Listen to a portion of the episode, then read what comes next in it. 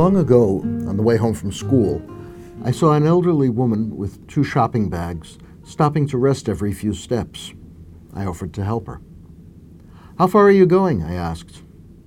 Not far, just down the street. We walked a few blocks. My arms were tired, but I was too proud to rest.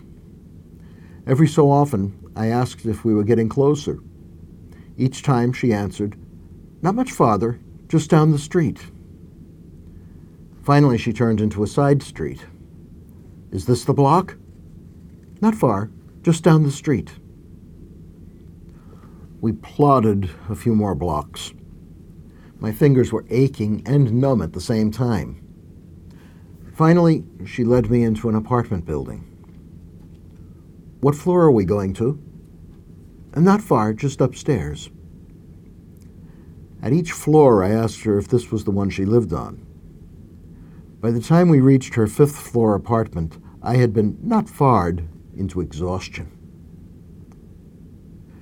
Jesus in today's gospel seems to have something in common with that woman.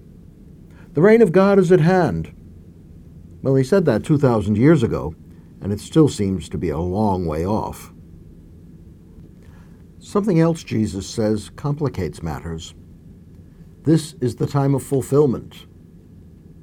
Is he referring to his own time or to any time we hear his words?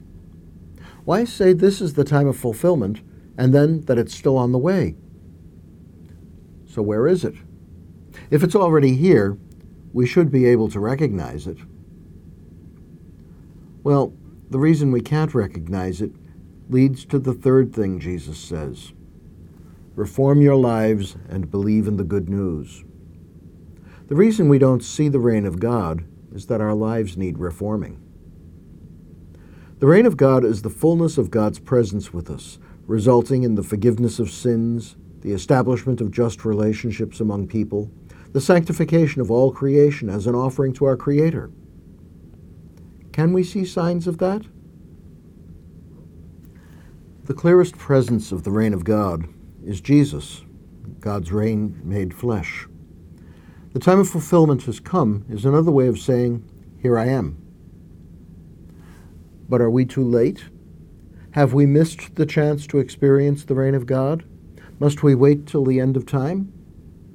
No, because God's reign present in Jesus is carried on through the church, sinful, weak, and divided though it be. In the community of men and women struggling to be faithful to Christ, sharing God's love with friend, foe, and stranger, there is the reign of God, even if not in its fullness. And the reign of God is not confined to the church. There are signs of that reign throughout the world. The breaking of shackles that bind the bodies, minds, and spirits of men and women, the advance of knowledge, the work of artists, and the growth of solidarity among nations, cultures, and religions of the world are all signs that God's reign is here, that the world is growing toward the vocation God has set for it. The symbol of all this, our truest experience of God's reign is the Eucharist. When we share the body of Christ, we are in the reign of God, united with all Christ's people in all times and climes. I often miss that, which is why Jesus calls me to reform my life, to make it a sign of God's reign. Living a reformed life will clear my eyes, heart, and soul to see God's reign in the Eucharist and in all it stands for Jesus, the Church, the world. This is the time of fulfillment. The reign of God is at hand. Let us reform our lives so that we may see it present and coming.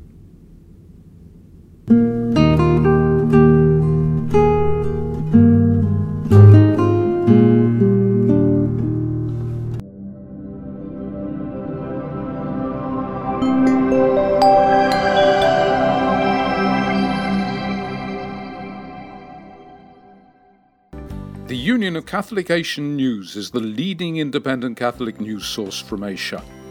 Support our network of Catholic journalists and editors who daily provide accurate independent reports and commentaries on issues affecting the Church across the Asian region. go to www.ucanews.com slash donate and do your bit. Thank you.